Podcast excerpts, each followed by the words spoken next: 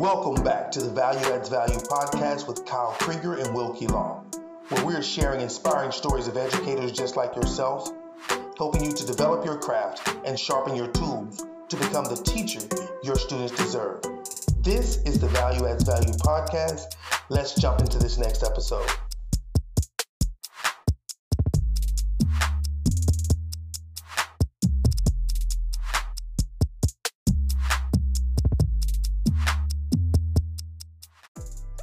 Welcome back, everybody, to the Value Adds Value podcast. My name is Kyle Krieger, and I'm joined by my guy, Wilkie V. Law the third. Will, what's good? Oh, man, good. First week of school down, and excited to kick off this twenty twenty twenty-one school year. It's still kind of crazy saying that. Yeah, yeah. I'm I'm actually, I, I start my meetings on Thursday. You know, being in Minnesota, I'm like, our first school day is not until September eighth. So we have that, but I'm always jealous that on Memorial Day when you guys get done, I still have like two more weeks, but um, yeah. Everything is safe there down in Houston with another potential impending storm. Yeah, right now, you know, we're just kind of, everybody's kind of looking at the, you know, looking at the sky to see what happens. Um, with two storms in the, entering the Gulf for the first time, I think they said since nineteen thirty-three, uh, that this is Crazy. The first time they will actually have two named storms in the Gulf of Mexico at the same time. So, you know, in my mind, I keep thinking about the movie uh, Perfect Storm. Mm-hmm. Um, mm-hmm. And so, you know, you get kind of start looking. So I just try to stay away from the news, make sure we're prepared. We have enough water, we have enough food. And yeah. I think we're far enough away from the immediate coast to, to, to probably get a lot out. of rain. Right. Yeah. Now. Yeah. It'll be good for your yard and your plants. So um, we are excited for our guests this week because we've, we've really been striving to kind of break out of our shell and, and find people who had different perspectives. Um, so we're excited to have uh, our guest. She is now a vocational, am I saying this right? Vocational special education teacher. Is that the right way to say it? Yeah, I'll go over it. I have two different titles. Okay, well, well, we have Fiona Gonzalez from uh, Orange County, California, a SPED teacher on the podcast, and we're so thrilled to have you. So, Fiona, thank you for taking some time on a Saturday. Yeah, thank you for having me. Yeah, so we're, like I said, we, we're we're really trying to focus this season, with, and we call our, our, our school years are what we're calling season. So this is our third season of doing the podcast this school year. So we're really trying to focus on relationships. But, you know, it's hard not to, like, deal with what's immediately in front of everybody, which is the, the looming virtual or hybrid or whatever it is. So if you don't mind, could you get our listeners started and just give us a little bit of your background and how it is that you got into the education profession? Yeah. So I'm a mod severe adult transition teacher, and I'm also a vocation program specialist for our high school and transition department. And I have a master's in special education and a B A in marketing. And prior to teaching, I was a paraprofessional of various age groups for many years and an in-home A B A therapist. And then it became an interest of mine to become a teacher because I was a paraprofessional and I felt like I was doing a lot of work for little pay. Um, paraprofessionals do an insane amount of work. Like, they don't get enough credit. I mean, the, the classroom cannot run without them, or at least the special education classroom. And so I was helping Uh, coming up with lessons and activities for our students on top of that, just because I loved it so much. And so I realized, you know, I should just go back to school and get my credential and just be a teacher. Like, why just be a per- per- professional? And so here I am now. You know, and that's interesting because um, you said a lot there that I wanted to touch on, because one of the slashes that I said teachers have to add this year to their resume is marketing and public relations, because now we have to get our kids to want to come to our classroom. So I'm I'm gonna have to hold on to that, and once we get into it, I'm gonna ask you a couple of questions and maybe some strategies and tips that we can use to try to get students excited about coming to our classroom. But when I did my bachelor's, I did my bachelor's with a vocational program in San Marcos, and we helped, I worked with adults. Most of my background was in mental health, mental retardation. Back, that's what it was called then, M H M R. And um, so many of our clients were self-sufficient. I mean, many of them took public transportation. you know, to go to their job sites. You know, some of them worked off-site, some of them worked in our vocational vocational training center, but all lived alone. And my job was to go into their houses and kind of help them. So I'll be interesting to see and ask how that came about from marketing to to paraprofessional. Like, how did that shift take place? Yeah, completely random. I didn't know what I wanted to do when I was going into college. So I kind of picked something that was generic that I thought I could apply to different, you know, areas of careers. And then um, that's when I became a paraprofessional, because somebody had just said, hey, I know you need to like make some money, get through college. And so, you know, they were like, I know you like kids too. And so I gave it a try, and then I ended up falling in love with it. And that's how I was kind of opened up to the world of special education. And then I, you know, did some more research and found out I didn't need my B A to be in education in order to get my credential. So I was like, okay, awesome. I don't have to do all these extra classes. and um, yeah, so that's where the marketing came in. And I, I mean, I still love that aspect, but um, it, it does, you know, help in a certain way now with everything being virtual. I would say those skills have come in handy. so, so in California, do you have to have a master's or that credential to teach? Can you teach with just a bachelor's in California? Yeah, you don't have to have the master's. It's at, well, most people just add it on because it's like two extra classes. So might as well, right? oh, oh, see, like where, like where I grew up in, in Minnesota, it was like a full nother, like, so I went to school in a teaching program, but it was like a full another two full year program to get your master's on top of that. So that's just, um, and I guess I had heard maybe incorrectly that you had to have a master's in, in California to be able to teach. So how long, how long was the program that it took you to get your credential after you had your B A? Um, I actually did an accelerated program. So it was only two years, but I was, my classrooms were all jam packed in all day, and sorry oh, and um yeah so it was just the two extra classes. I I don't know yeah what the difference is, but I, I mean I've heard California is more rigorous when it comes to the mm-hmm. teaching credential programs or the requirements, but yeah I guess it differs from state to state. um, mm-hmm. I don't know, I guess we have all the the huge tests we have to take in order to get the credential, right right um, I'm not sure if every state has that. I mean, some, well, that, yes. the, the, the funny part is, so like, I, I got my, my teaching degree in Minnesota, and I was licensed Minnesota and Wisconsin. I only had to take one test called the Praxis to get licensed in Minnesota and Wisconsin. But then I had, when I moved to Texas, I had to take a whole new set of tests to yeah. get my license there. But the strange thing about Texas is once I passed like the professional practices test, if I could pass a physics, if I could pass the physics test for the state without any any science background, if I could somehow pass it, I could be licensed to teach physics. Huh.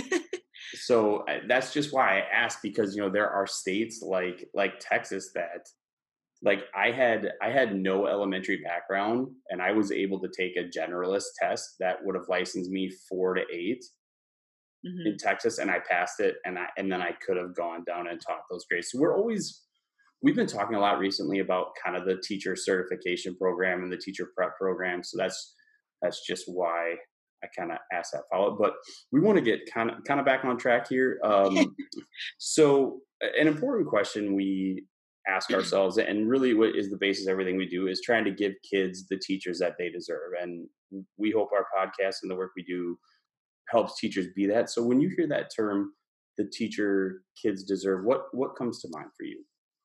So what comes to mind for me is someone that takes the time to get to know each student, um, whether that be their strengths, their weaknesses, preferences, learning styles, and so on. Um, teaching by the book will only get you so far, especially in special education. Uh, each student is so unique in their learning styles, and you really have to personalize their lessons, and there isn't a one-size-fits-all. I think it's particularly important to get to know your students' preferences in special education, because this is going to be the basis of setting you up and your student for success. And if you know what their reinforcers or motivators are, as well as what's going to trigger or start a behavior, because once a behavior starts, there's no learning going on in that period. So if you can avoid behaviors or get them out of a behavior sooner, um, I think that's the most helpful as far as reaching your students. And then identifying when your student needs a break or allowing them to go at their pace will make a huge difference in making progress. I guess to follow up just on that last part. So how do you, you, so you did some virtual teaching in the spring, right? Yes. So Wilkie and I were just having this conversation about, like, if you're on a, if, if this was a, if we were a class together and you have whatever, ten of your kids and one of them needs to get up and like take a break, you know, like you were just saying, do you do that differently than you would have if when you were in the classroom? I, I guess the question I'm asking is, like, how do you build just those last two things about identifying when your kids need breaks stuff? How do you build that into a virtual setting? Yeah, I mean, at first with the virtual setting, it was it was kind of tough because I don't know what's going on in the home background um, or what exactly is triggering a behavior on virtual. Um, for the most part, it was usually just, you know, having them participate in work and they're having to do work. So they're just like, no, I don't want to do this. I'm at home. I, this is, I don't do work at home. I only do that at school. So it was really hard for my students to associate, like, I'm doing schoolwork while I'm at home. Like, this is how it is right now. So we had to do a lot of like social stories and kind of discussing first, talking about all the expectations, the new norm. Um, and, you know, I, I, our classes were pretty shortened. Uh, we didn't have super long um, live sessions, but that's going to increase in the fall with the, the new expectations um, as far as live session or synchronous lessons go. But um, yeah, I, I try and give my students as many breaks as they can. And I, the better I get to know them, the more I know I can push them to, like, hey, answer this question first, then you can take a break. Or, you know, if I know them well enough, I can be like, you know, you definitely need a break right now. And then we'll come back and revisit that question. So it, it's different for every student as far as when I make that call. You know, and I think that's interesting because even uh, yesterday I had a student who I could tell was getting a little antsy. And I, I like, I always start with, like, I try to do the program we use, we use Schoology.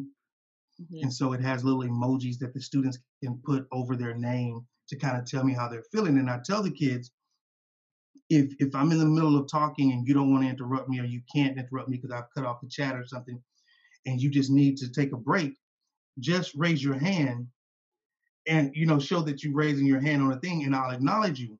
And so I saw the little girl and she she she was sitting there and she had her hand raised and I was like, yes. And she kind of pointed back behind her. And I just kept going and I shook my head, yes, and kept going with things. And she got up, turned the camera off, you know, went and did whatever she needed to do and came back. And so I think it's just a matter of teaching them, number one, that it's okay to, to it's okay to not feel okay. And that's one thing I even really stress to my kids. It's okay when you don't feel okay. Tell me how you feel, you know, if you're sad, if you're confused, if you're whatever. And then make sure that when you say it, that you don't let what you feel prevent you from getting what you're getting. Yeah. And so, and I think creating that space virtually, it's it's difficult. You know, um, I had a conversation with one of our, our SPED teachers yesterday who, you know, he was saying how, you know, it's going to be a challenging year because for him to have to reach and make accommodations for so many different kids. And I told him, say, the best thing to do is to get you a schedule. First, get all the information you can about those kids, and then get you a schedule and figure out which kid, start prioritizing how you're going to meet the needs of those kids and teach them how to tell you what it is that they need from you. Yes. And I think that is so, so important in this world that we're going to, especially for that, because right now our special education pos- population could be almost a forgotten population when you think of vir- virtual. Because a lot of people just say, oh, I'm just going to teach to the middle, and you're going to miss a lot of those kids and not give them what they need. Yeah, definitely.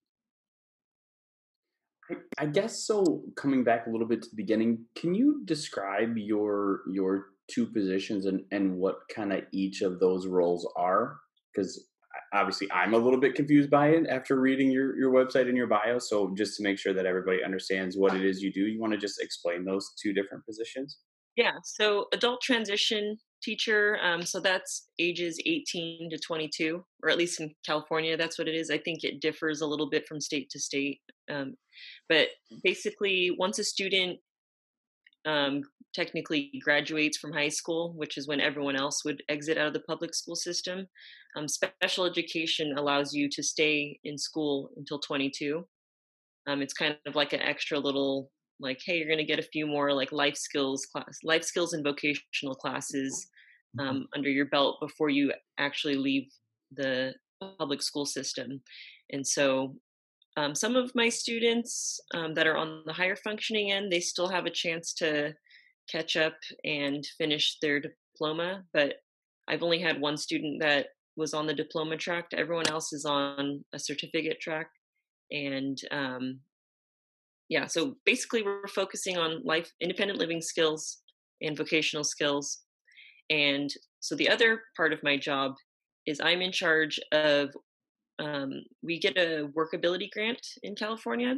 So that grant helps us pay for um, online, or not online, sorry, on campus and off campus job sites. Um, so it's work experience and all of the vocational instruction that goes along with that on our campus. And so I'm in charge of organizing the on-campus jobs, the off-campus jobs. Um, and it's, it's a lot of work on top of teaching, but um, my school fortunately gives me a sub to help out when I'm tending to the other half of my job. um, I, I guess so. I'm trying to say this in the most polite way possible. So how are there common threads as to how students get into that that extra eighteen to twenty-two, that program? Are there certain things that have happened to them? Are there things that they're missing in their education that have kind of got them to that point? Um, I believe it's any student that has an I E P. And then um, we do have students that, you know, if they're doing well in our program, they will go back to the public school system. So I guess I forgot to mention, I work at a non-public school.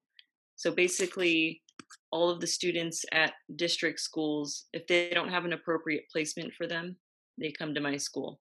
And we focus mm, on okay. the more mod severe um, students. Okay. See, and, and that was, I think, what my question was.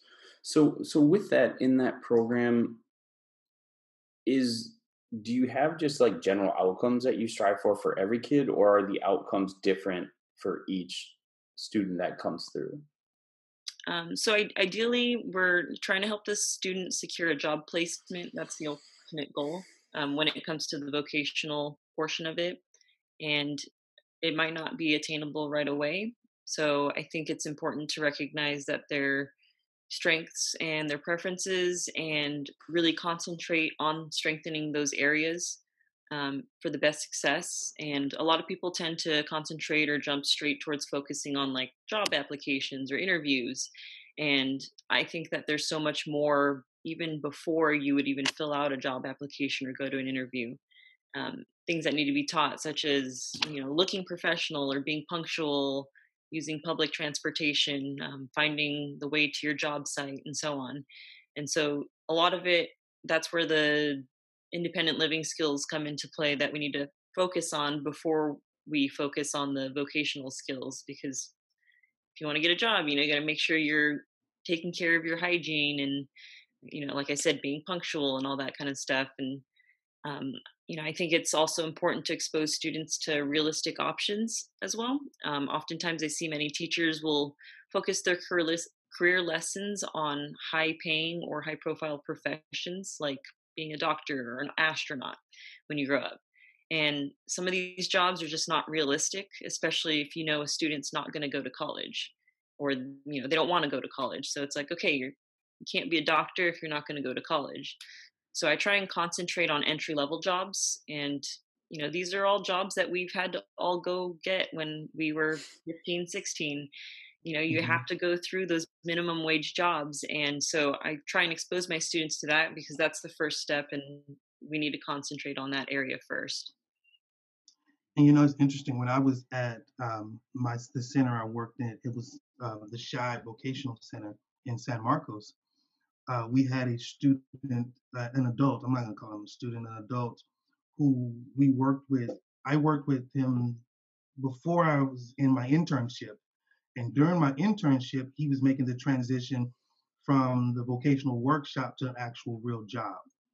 And I was on your Instagram and I saw how you were doing the virtual bagging to mm-hmm. teach uh, the bagging, how to pro- pro- properly bag items yeah. in a grocery store. And for for Nim, that was the best job that he ever had. We worked with him in, in the shop on how to bag groceries, and he took such pride in it.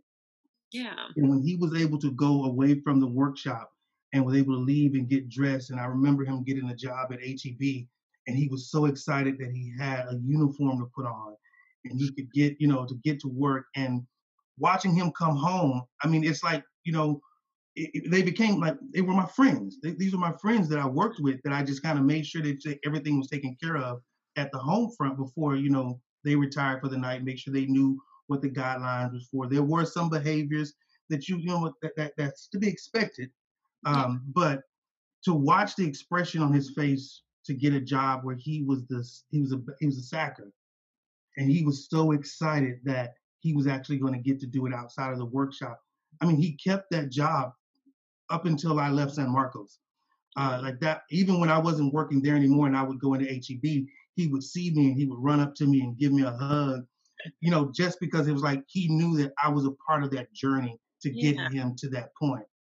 And again, it's not saying, hey, you have to go right here, go down the road to go to Southwest Texas State University, get a degree. No, it's like, what's going to help you be functional? What's going to help you live a life of independence to the best of your ability? And I think that that's that part of career readiness that we don't kind of scaffold down to say that's what you need to get into. Yeah. That's so, that makes me so happy to hear that story. Like, I love stories like that. Yeah, it was amazing. Like that was, that was probably the best experience I've ever had, because I worked there so long. I worked there most of my college life. And then when I did my internship, I really got to see behind the scenes.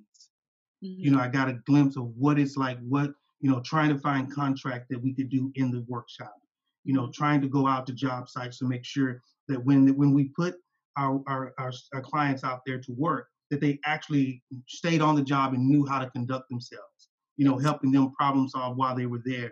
And it's like I say, it's just so rewarding. Um, you know, like I say, I equated, you know, you could equate it to a kid telling you, hey, I graduated high school. Okay, great. Another kid, hey, I, I, I got I got my certificate. I finished everything that I needed to do. And now I'm, I'm, a, I'm a sacker. Great. You know, it's the same level of excitement that you would get for, you know, kids who have a higher set of abilities that you would have for another another kid. Or, you know, he, at that point, I can't keep saying kid, but he was nineteen years old, you know, when I first I met him. I'm like, I catch myself saying kid, and I'm like, nope, adult. adult. Right. So, but, you know, it's like that saying, you got to carry over that same level of excitement for what you're doing. Mm-hmm. And again, it's all in education and making, so education is the key to change the world for, for everybody who engages in it. Yes. And that's what we just have to try to do. So I salute you for your work doing it out there. Um, and I, uh, is your population pretty big with students who can't function in school that have to come to you? Is our the caseload yeah, pretty big? I mean, our, our school is kindergarten all the way up to adult transition. And we have, I think we have like three adult transition classrooms. Sometimes we've had like four or five, depending on the, the year. So yeah, it's a pretty big program. Hey everybody, what is going on? It's Kyle here from Value Adds Value, and I want to thank you for checking out this episode, part one of our two-part conversation with Fiona Gonzalez. Oh, man, we're just loving this this podcast and this conversation, because it's it's Fiona is a teacher that we've never had on before, and I and I don't mean that we never we never had her, but we've never had someone who does what she does, working with adults of ear mods and helping those students get into the workforce and become self-sufficient. It was so eye-opening and honestly just so fun to be able to look back at our time trying to get high school jobs and just think about what our kids are going through now and, and the skills that they need. So we were really, really blessed and really fortunate to be able to have Fiona on. So um, this is part one of the two-part series, uh, which we will continue on Thursday. Um, like I said, in this episode, just, just really talking about um, how to create outcomes for her students and, and how she works through those programs, and also, you know, just some general feelings towards digital teaching and virtual teaching. Talk about how to give your kids breaks and how to be mindful of what they need in their households and all those things. So we were super, super thrilled and super honored to have her on. So make sure you tune in Thursday for the second half of this podcast with Fiona Gonzalez. Um, you can find her online as the Spedding Adult. Make sure you check her out and find her there. Um, and you can find us uh, on Instagram at valueaddsvalue, at its dot will dot law dot I I I. And at It's Kyle Krieger. You can find us on Facebook as Value Adds Value. You can find us on YouTube as Value Adds Value. You can find us at the L A V project dot com. And you can also like, subscribe, share this podcast, reach out, let us know how we can do better. Um, and we hope you have a great week.